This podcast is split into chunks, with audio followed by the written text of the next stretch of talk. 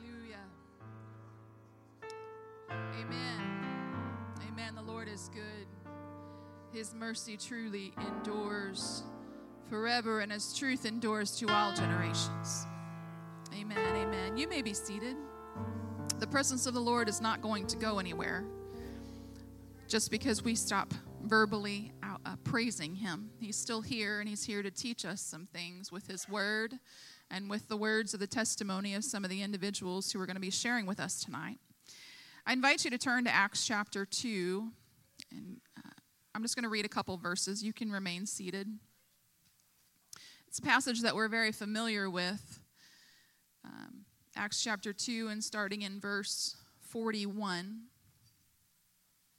Acts 2 and 41 says, Then they that gladly received his word, his being Peter, were baptized. And the same day there were added unto them about 3,000 souls. Now we know this is the outcome of the day of Pentecost, the sermon on the day of Pentecost. When Peter is preaching the initial uh, uh, sermon following the ascension of Jesus Christ, he's imparting the gospel to them. He's answering the question what do we have to do? Men and brethren, what shall we do? In, in, in other words, we did something wrong. How do we fix it? And 3,000 responded behaviorally that day and entered into a spiritual connection and relationship with God beyond where they had already been. Uh, they were Jews, they had already had a relationship under the old covenant with their God, and now they're pressing themselves into the new covenant by submission and obedience. And the next verse says, And they continued steadfastly in the apostles' doctrine and in fellowship, in breaking of bread and in prayers.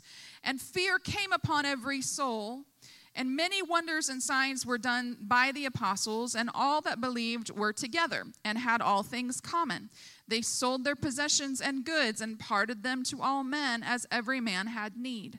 And they, continuing daily with one accord in the temple and breaking bread from house to house, did eat their meat with gladness and singleness of heart, praising God and having favor with all the people. And the Lord added to the church daily such as should be saved. Amen. This is the initial account of people becoming disciples of Jesus Christ under the newly founded church age. This is the beginning of the walk with God that they had started. Now we know that becoming a discipleship a disciple of God begins with a call of God. In John 6 44, Jesus said, No man can come to me except the Father draw him. So every initial encounter with God begins with a call from God. And it's a call of relationship. And so many of the 12 disciples you can look up, not all of them, but many of them, you can see where Jesus called to them. He verbally called them into relationship with Him. Come and follow me. And this is a call to a love relationship with Jesus Christ that aligns to the first and great commandment. The first and great commandment. Jesus was asked, What is that great commandment in Mark 12? And Jesus answered him in verse 29 The first of all commandments is, Hear, O Israel, the Lord our God is one Lord, and thou shalt love the Lord thy God with all thy heart, and with all thy soul, and with all thy mind, and with all thy strength. This whole thing, including the oneness of God and the love of God, is the great commandment, the first and great commandment, Jesus said. That's why it's so important that we know who he is. We discovered this during iLife class on Sunday night when the gentleman who is teaching us, who has some amazing insight and principles to share, tried to describe the Godhead. And you could hear audible gasps from across the audience because we're like, that's not what I see in Scripture. It's important to know, Hear, O Israel, the Lord our God is only one. He's only one. And we have this call to love him with everything that we are, with everything we bring to the table heart, soul, mind, and strength. It's the first commandment. And so this call to discipleship breeds certain behaviors. If we are called to love him, we will love him through our actions. And that's what they did. And in this passage, there are two words I've tried to call your attention to, and that is that they continued, they didn't stop, they continued every day. They continued daily. They kept moving forward daily. And these two words explain the essence of discipleship. Now, Brother Brian, I want to thank you for teeing up this panel so well on Sunday with the message that he's and he was sharing with brother mike and i what he was going to preach. He said i'm going to preach about you know continuing daily. I'm like no you're not. Because i'm about to say that the essence of discipleship is to continue daily. So god just dovetailed those messages together. I'm thankful when he does that. It's good confirmation that we're on the right track. If god's giving things to different people different ministers around the church He's trying to say something to us, me included. So, if we are to continue daily, what, what did they continue daily in? First, the first thing mentioned was the apostles' doctrine. It's important that you know what you believe. Jesus didn't say, Come follow me and leave it at that. He taught his disciples, he modeled things for his disciples. He imparted things to his disciples. So they continued in, in the apostles' doctrine. They continued in fellowship and in the breaking of bread. It's important that you continue in connection with the body of Christ. Uh, they continued daily in prayers. They continued in caring for one another's needs. They continued in unity. They continued in the faithfulness to the house of God, or the temple was where they worshiped God at that time. And they continued daily in praise. That sounds an awful lot like being a disciple. And becoming a disciple is a daily pursuit. The root word of disciple is the same root word as discipline. Discipline. For some of us, that's a very difficult word. It's a struggle in our flesh or with our flesh. Our, our battle is with us. The biggest enemy to our spiritual development that any of us will ever face is the person that looks at us in the mirror.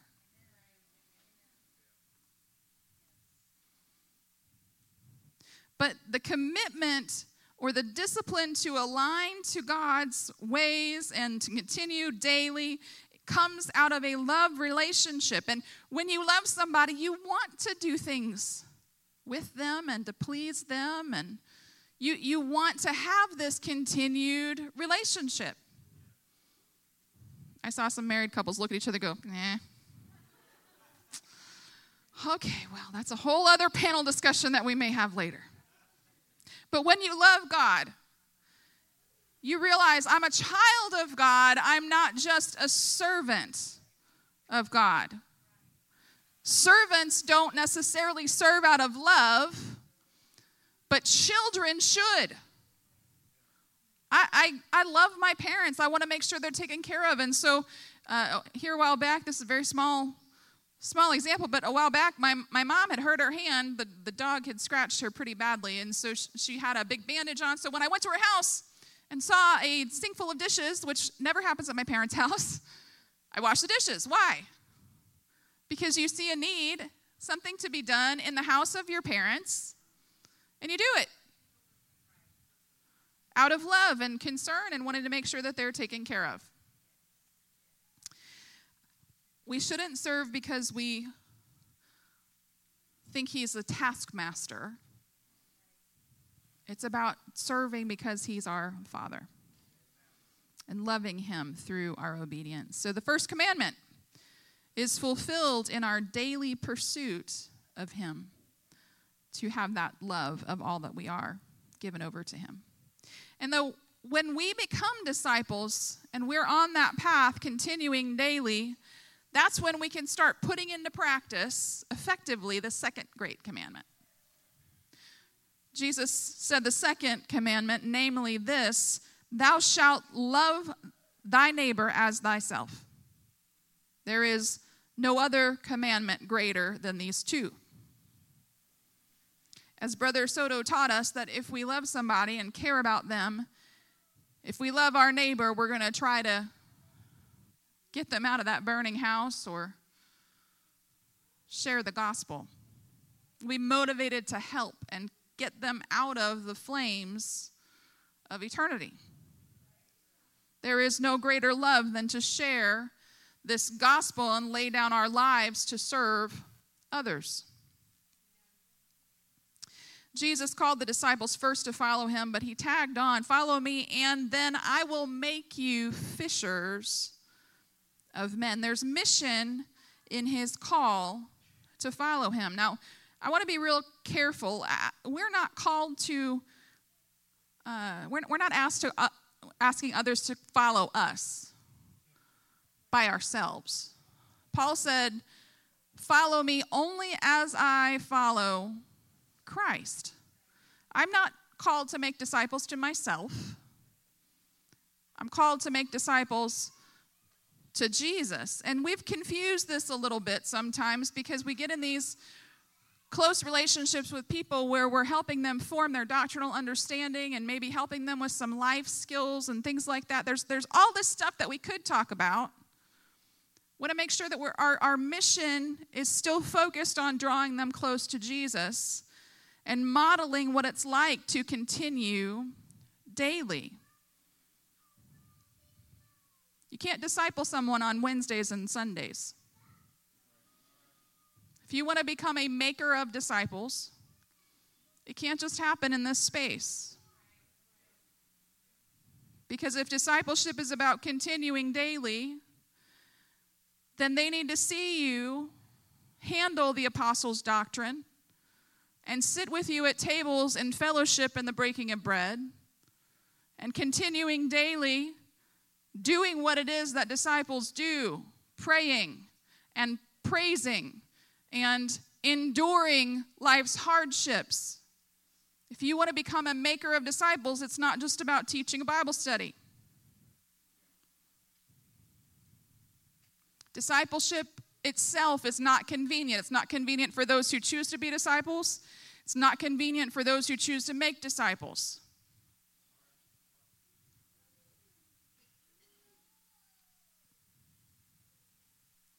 Be so much easier if all this ministry stuff, you know, if we could just do it ourselves and not have to show anybody else how to do it. Jesus himself said, How is it that you guys don't get it yet? Read the book of Mark, it's there a lot. Do you still not understand? And sometimes making disciples feels that way. I'm trying to teach you, I'm trying to show you, I'm trying to tell. It takes patience and long suffering if we are going to help others become disciples. But it is so worth it. It is so worth it. It is so worth it to birth, assist the birthing of a soul into the kingdom of God. And then from that point of initial salvation, to see them through as they learn and grow and become who God's called them to be. Man, it's such a privilege. It's such a privilege. And so tonight, I want to invite our panelists to the table. These are folks who have both effectively become and are growing as personal disciples and also are makers of disciples. I'd like Sister Sue Cronenberger and Brother Jeff Jardy and Sister Becca Heil to join me on the platform. That's right. Give them a hand.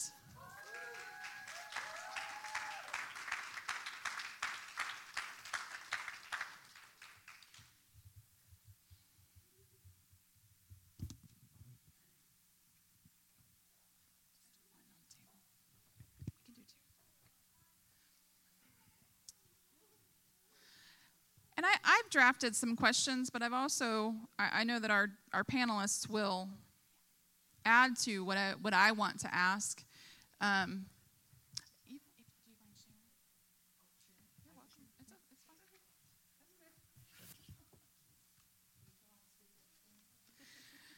I hope we're not all going to speak at the same time. I've had enough chaos today, and I think a lot of you have as well.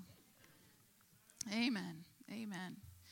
So, my first question for you, very learned folks, is what's the difference between coming to church and becoming a disciple of Jesus? I'll go first. Uh, I think I have this on.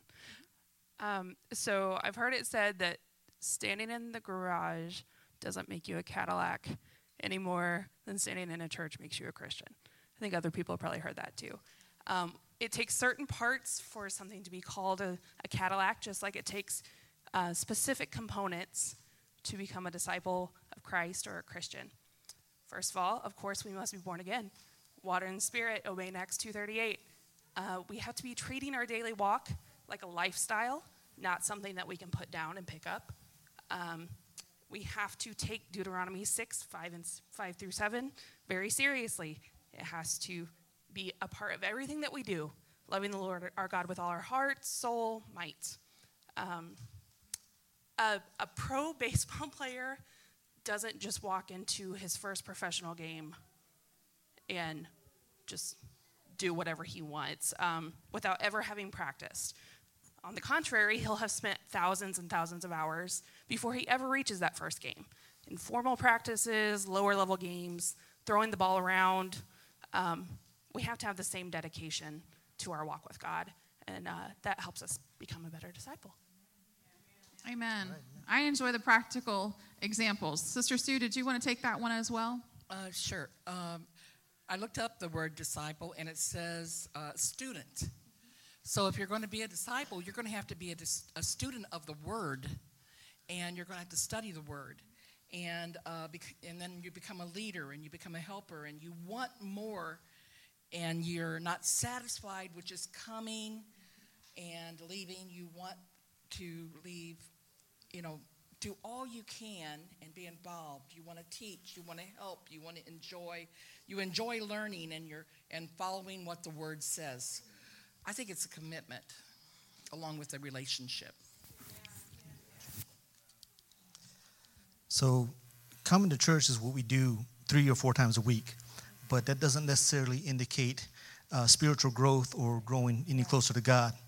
Uh, coming to church, it requires sacrifice. You know, it does require sacrifice of our time, and if you want to go a little further, requires sacrifice of, of, of worship, and even a little further than that, requires sacrifice of, uh, of even tithes. You know, um, you know, the sacrifice of time is is mandatory, but the sacrifice of worship and tithing that's shouldn't be optional, but it is optional depending on, on, on how you look at it and where you where your walk is. Uh, yeah, the Bible says that, that we as the body of Christ are the church. Okay? Uh, and in Hebrews even admonishes us to forsake not the assembling of ourselves together. But church is something we do. Uh, a disciple, however, is something we are. Okay? Becoming a disciple requires that we grow in spirit and in relationship to God. It requires us to deny ourselves daily, taking up our cross, hating our father, mother, uh, wife, and children, okay, and following Him. So that you know, church is something we do, whereas disciples are something we are. Amen. We, have got to love Jesus more than anything else, yes. for sure, for sure. Um, it's difficult sometimes to know how well. It's it's kind of like you know the height of a child. Sometimes you don't even notice that they're growing until all of a sudden you go to the doctor for their annual physical and they've grown two inches and you don't see it day by day. So, what are the landmarks of your discipleship journey? How do you measure how you're making progress? Can we do All right. So, I, I use the Bible as my measuring stick. Jesus says, Follow me, and I will make you fishers of men. Okay? Uh, and as you have already pointed out, the root word of disciple or discipline is, is disciple. Okay? So, do I discipline myself daily as I. Uh, do I discipline myself daily and I deny myself and allowing myself to grow in uh, knowledge and, and, and, of God? Uh, am, am, I a fisher of men? Um, am I kingdom minded? Have I contributed to the growth of the kingdom? These are the, the measuring sticks that I use. If I can answer yes to these questions, then I feel like I can say that I have progressed in, in my discipleship journey. Uh, the biggest landmark for me uh, would be, um, and Evelina included, would be uh, the, the work that we've done uh, in prison ministry. That would be the biggest landmark. Other landmarks would be Bible studies that I have uh, you know, that I've done at home, um, and, you know, and and I'm also we're currently conducting personal uh, celebrate recovery meetings uh, with, certain individuals. Those would be you know landmarks that, that I would have.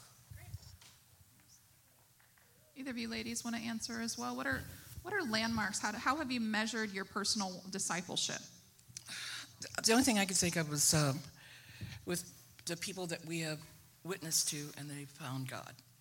Joe and Carol Pinnell, Mike and Joni Schuler, Heidi Biggs, uh, the little things like that, and uh, the things that we do in the church, how we pick up our cross and follow Him in the church, where we teach Sunday school class, we uh, become youth leaders, we um, ladies ministry, Eric and Valerie getting saved, uh, writing my book uh, getting to talk to all these kids. I'm growing still, not, you know, all along the way. I'm trying to continue to do for God. Whatever God puts in my hands, I want to do it. That's my landmarks. I, I always want to go forward. I never want to stop growing in God. I'm going to continually do something for God.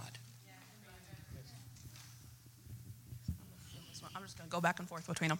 Um, so, the biggest landmark for me um, some of you may know this, but I grew up as a pastor's kid. And the biggest landmark for me is the days that I realized I believe this, no matter what anybody else says, no matter what anybody else does.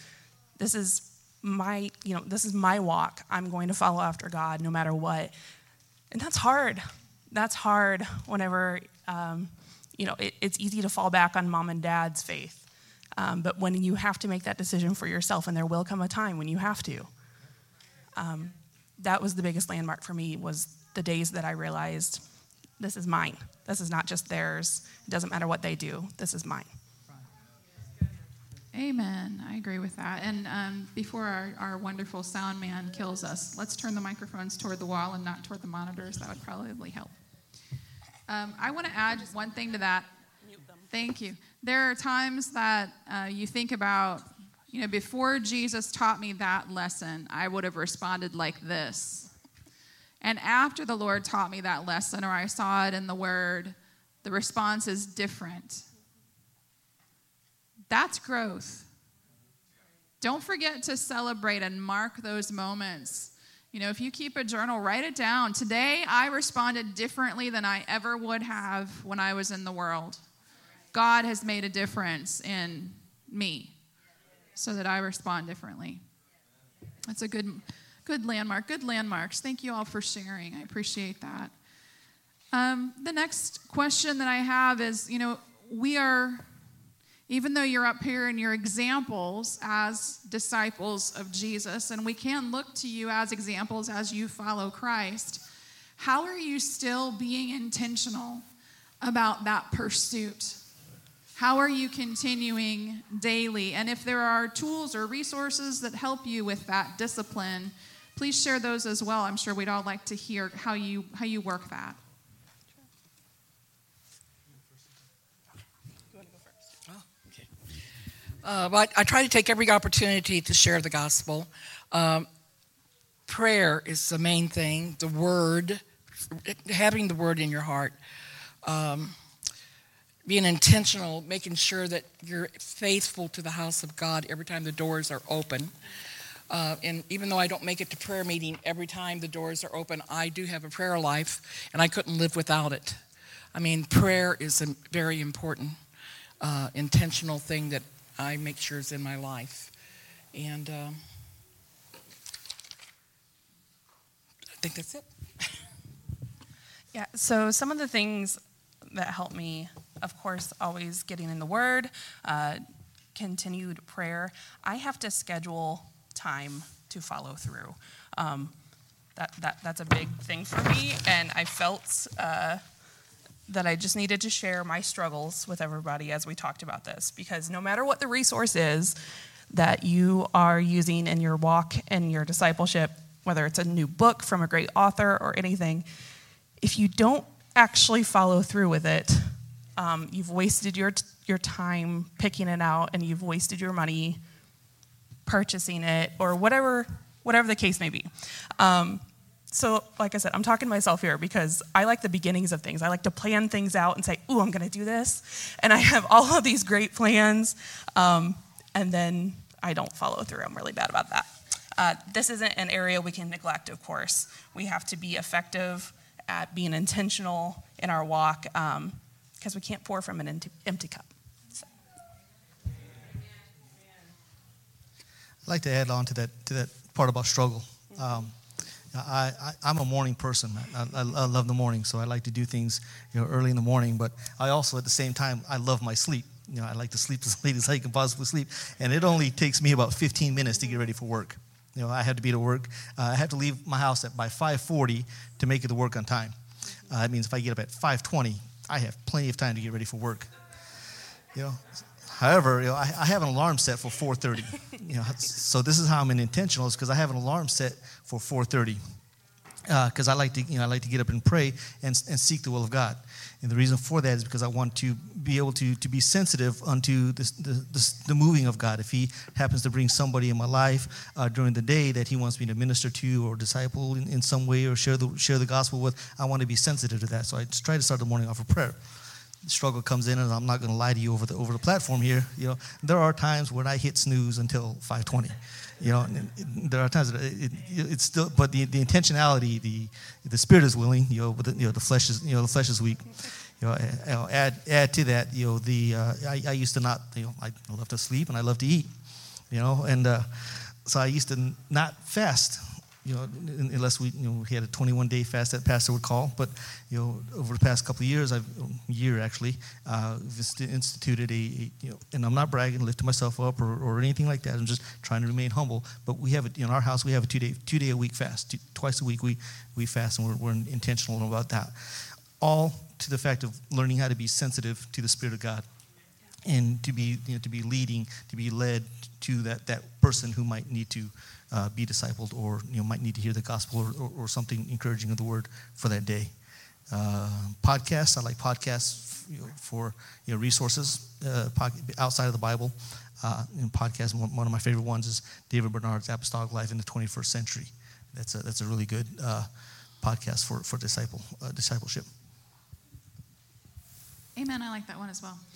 I just wanted to add if you struggle with that as well, obviously you need to be praying to the Lord for help for it. That's what I've started doing, but I want to prepare you because I told Sister Melissa this this past week that when you start praying for that, he will wake you up.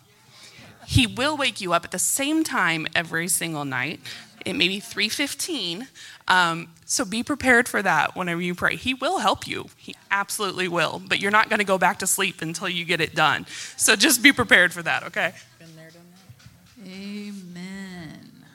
That is so true. And I try, when, like when I go to bed at night, I try to say, Lord, please wake me up. Help me to wake up in the morning so that I can talk to Him. And I'm like Brother Jeff and everybody else, every other human in here, sometimes that snooze button is very attractive. Uh, even when I can't see it without my glasses on, it's. But, but this, this mission of discipleship Discipleship is not part of our Christian lives. Discipleship is the life that we're living as a disciple. It's part of how, it is how we live as Christians. So um, I want to transition. In, you know, we've, we've talked about this personal life, but everything that we do for Jesus maps back to either we're pursuing God on our own or we're drawing others to God um, wh- however that manifests in your calling. So I want I would like you to share when and how did you realize that you had become a disciple maker? I was very young. I had four of my own children and had my two sisters come to live with us. We had um, custody of them. They were about 12, and they were twins. And uh, they were broken like I was broken, but God had started healing me on my journey and to lead them to Christ and let them know how God could help them to overcome all the brokenness because He did it for me.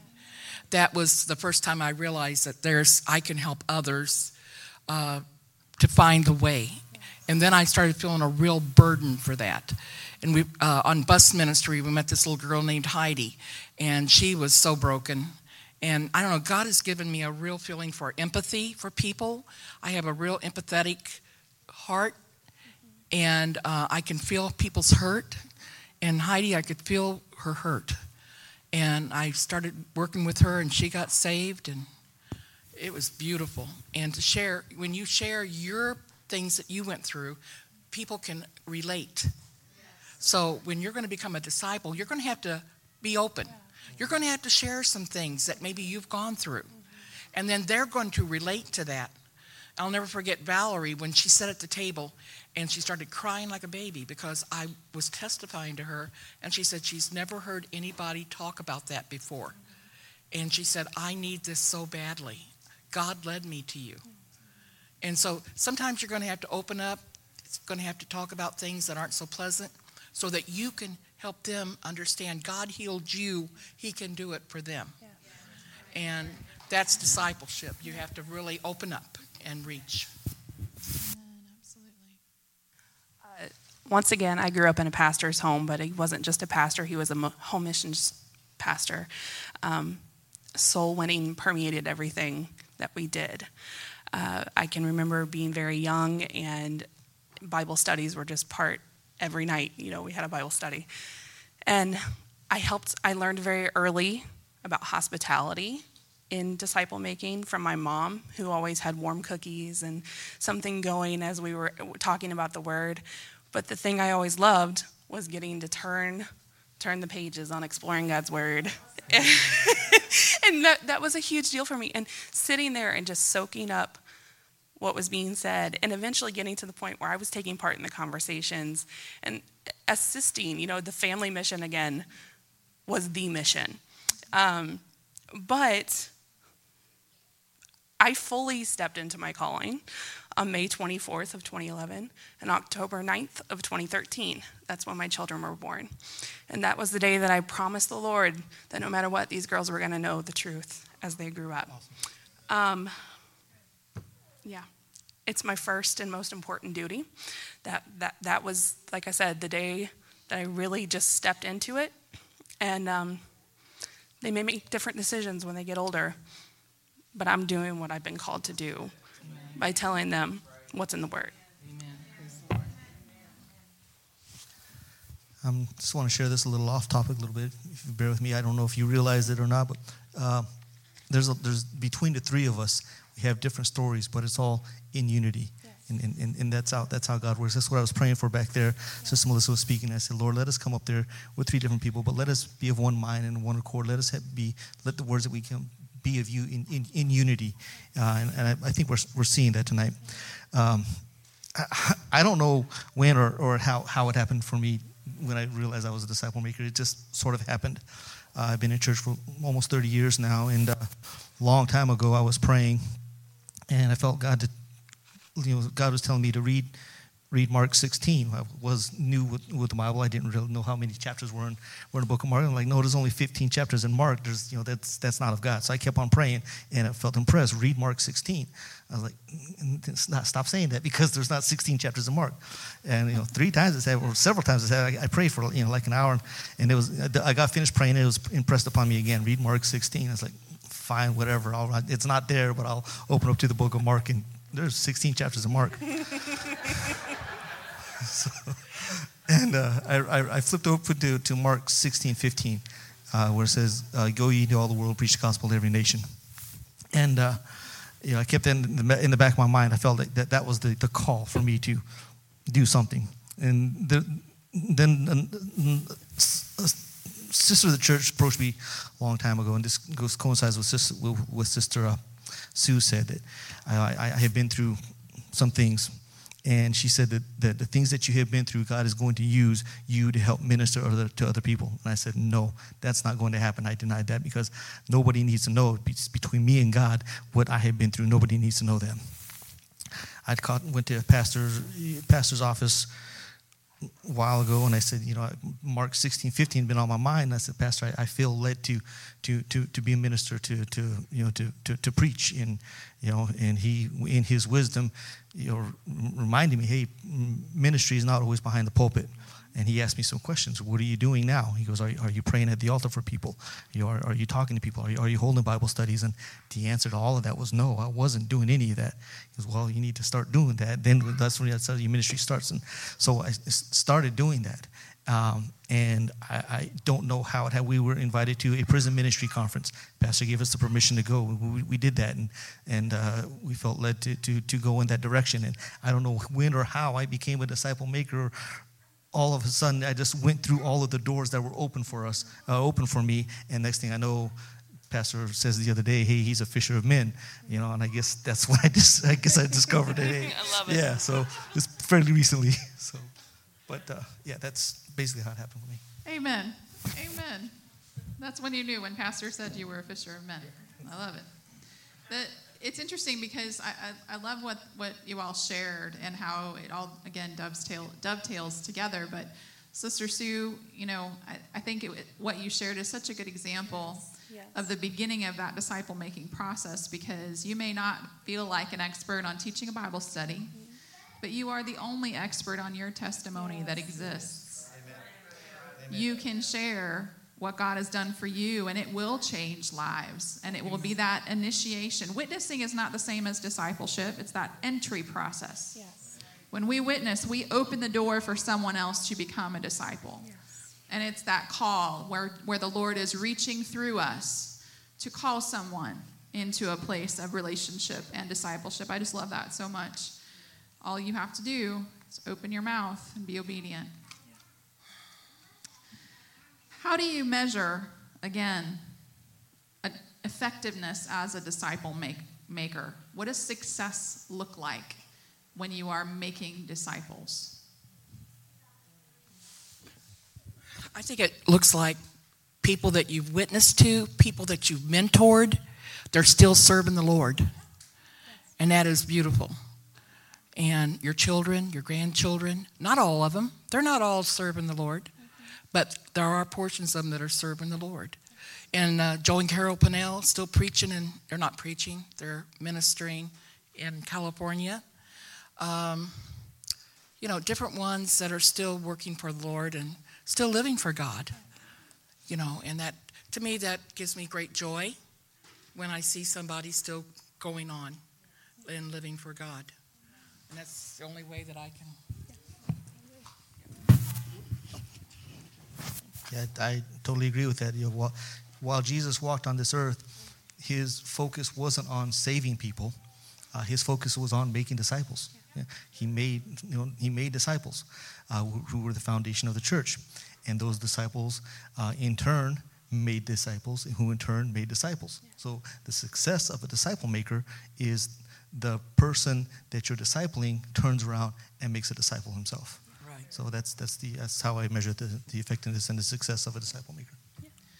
I'm going to let you in on a little trick that I, um, I wrote that as a trick question mm-hmm. because effectiveness is a little bit different than success. Mm-hmm. And so effective, effective discipleship, I think, is what you all have described. Mm-hmm. When you see the effectiveness of the word going forth and then the harvest that that is reaping and continuing to multiply in people's lives. But success is really about my faithfulness to God my faithfulness to His Word. I'm not going outside the truth as I share things with people, and then my faithfulness to what He's called me to do. Amen. So, my success is, is about what I can control, right?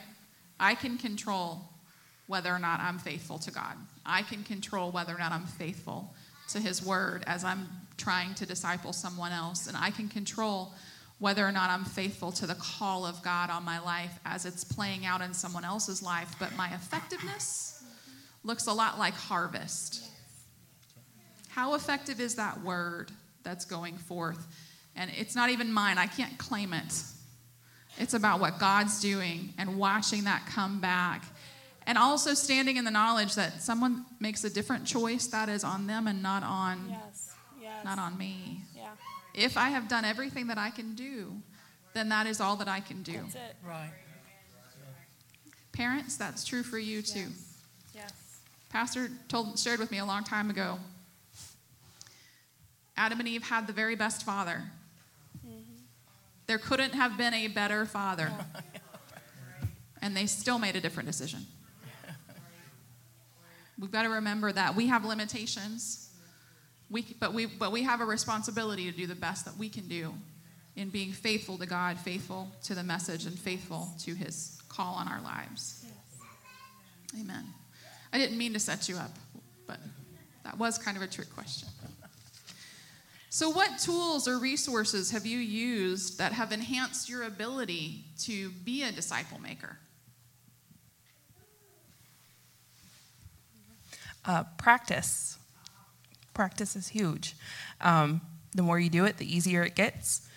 If you've never taught a Bible study before, I would encourage you to pick one up and practice at home with the family uh, make that part of devotional and and that's such a huge part of making disciples is encouraging learning and knowledge um, for the disciples that i'm trying to uh, make in my own home uh, a big thing for me is having a christian education curriculum um, this is something that i felt very strongly called to do um, was again a private christian education at home uh, we utilize a curriculum that Jake actually graduated from, and uh, it, the Bible is a part of everything we do because of that, and it's amazing.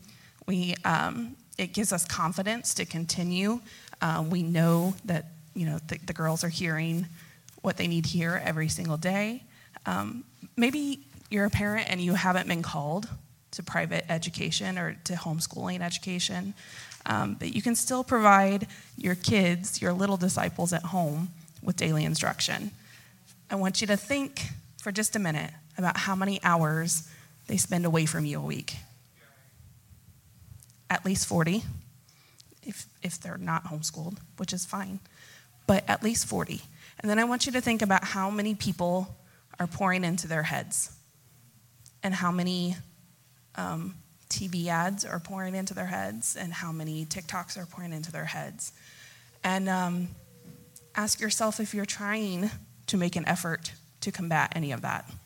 Are, are you giving them more than the hour or two on Wednesday and Sunday? And if the answer is no, then how can we improve upon that? Um, you know, I, I, I encourage you to make a concerted effort to bring the word into your home, to bring prayer into your home, worship music into your home. Um, that's a huge deal. Uh, there's, there's things like playing the Guess Who game. Uh, if your kids are little, you know, while you're driving down the road, maybe take a, a, a minute and list off some things from the Bible, a Bible character, and see if they can remember who it is. Um, those are just little things that we try to do as much as possible, um, and that's helped us to try to be intentional with our children in particular. I'm just going to put in a plug here. I'll, I'll let you guys respond as well. But um, kidsofintegrity.com, if you're looking for a curriculum that you can use in your home to help people, help kids stay focused on one item of, of biblical character or integrity, kidsofintegrity.com can be a very helpful resource. So I love what that. I love that.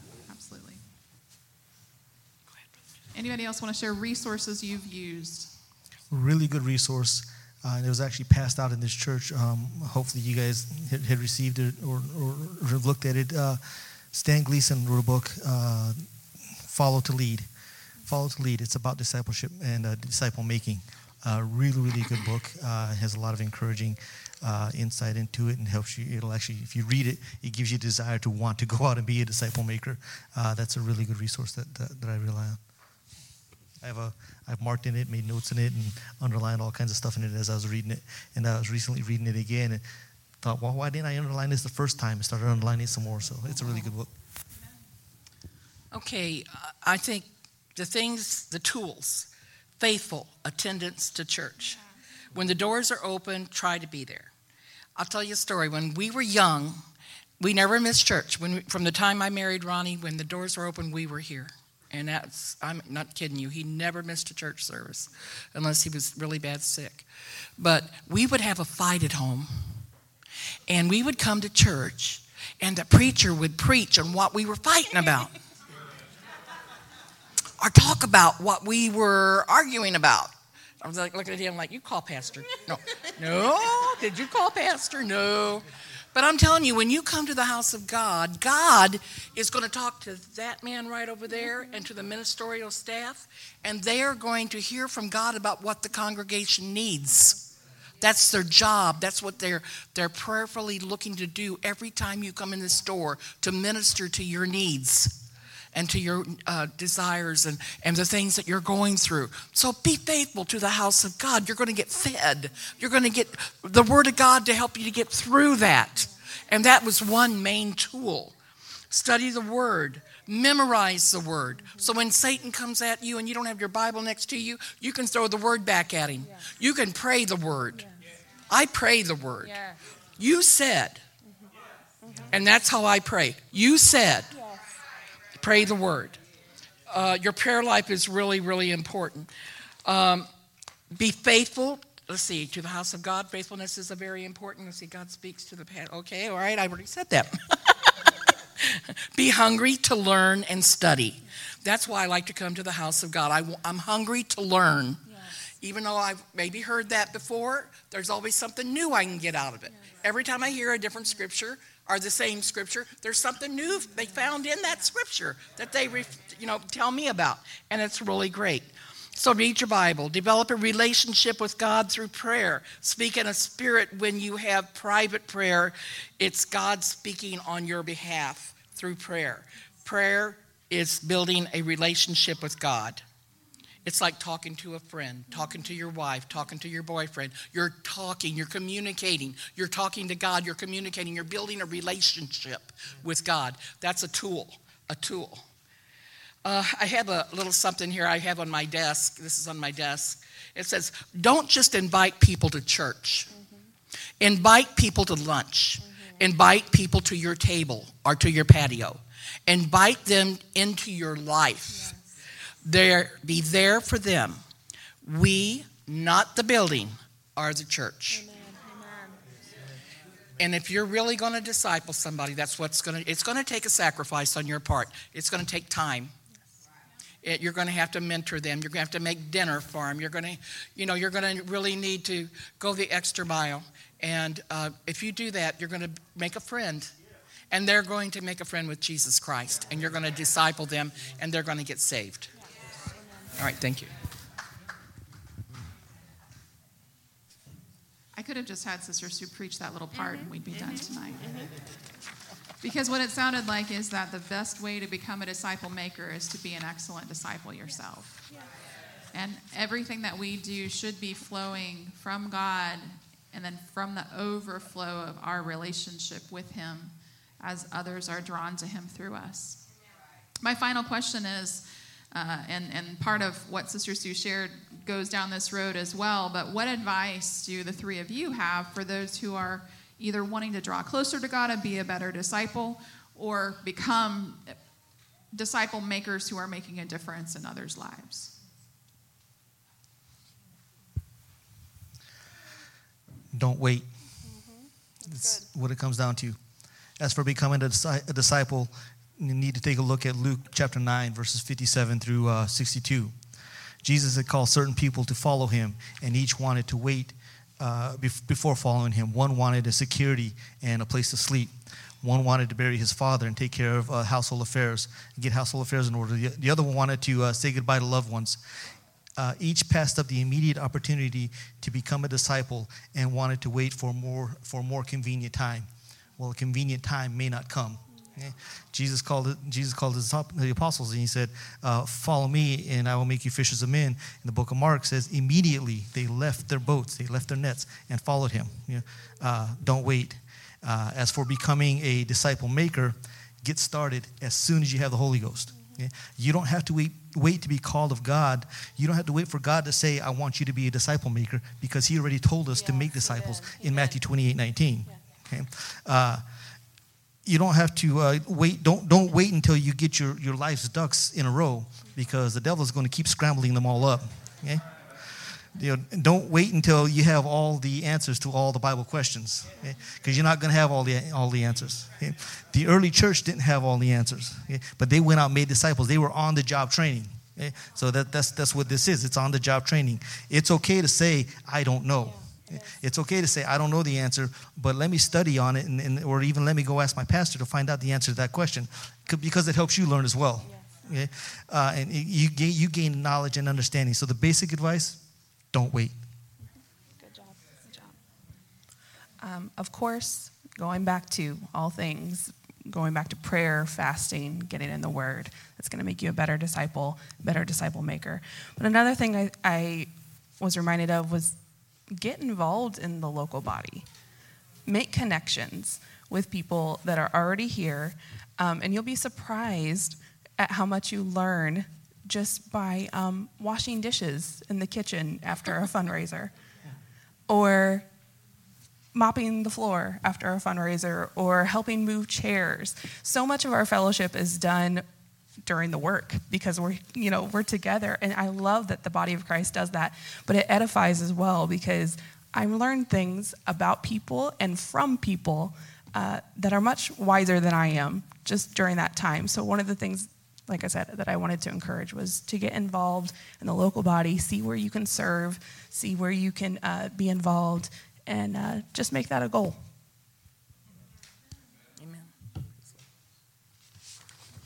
Be faithful.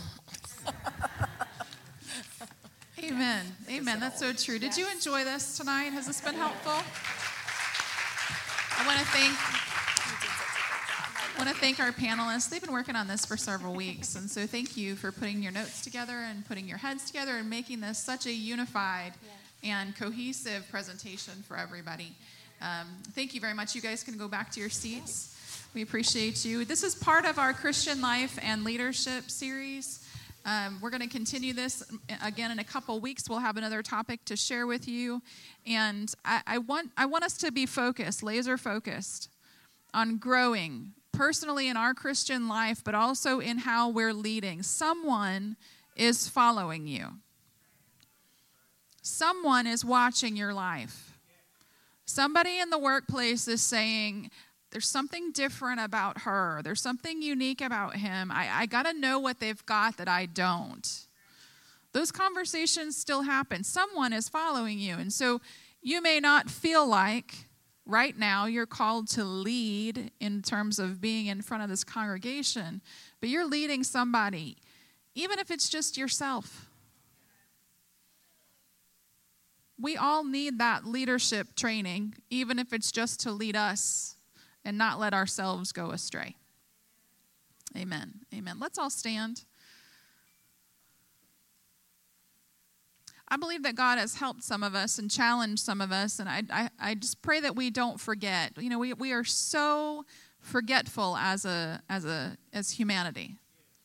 We can so easily forget the most important things.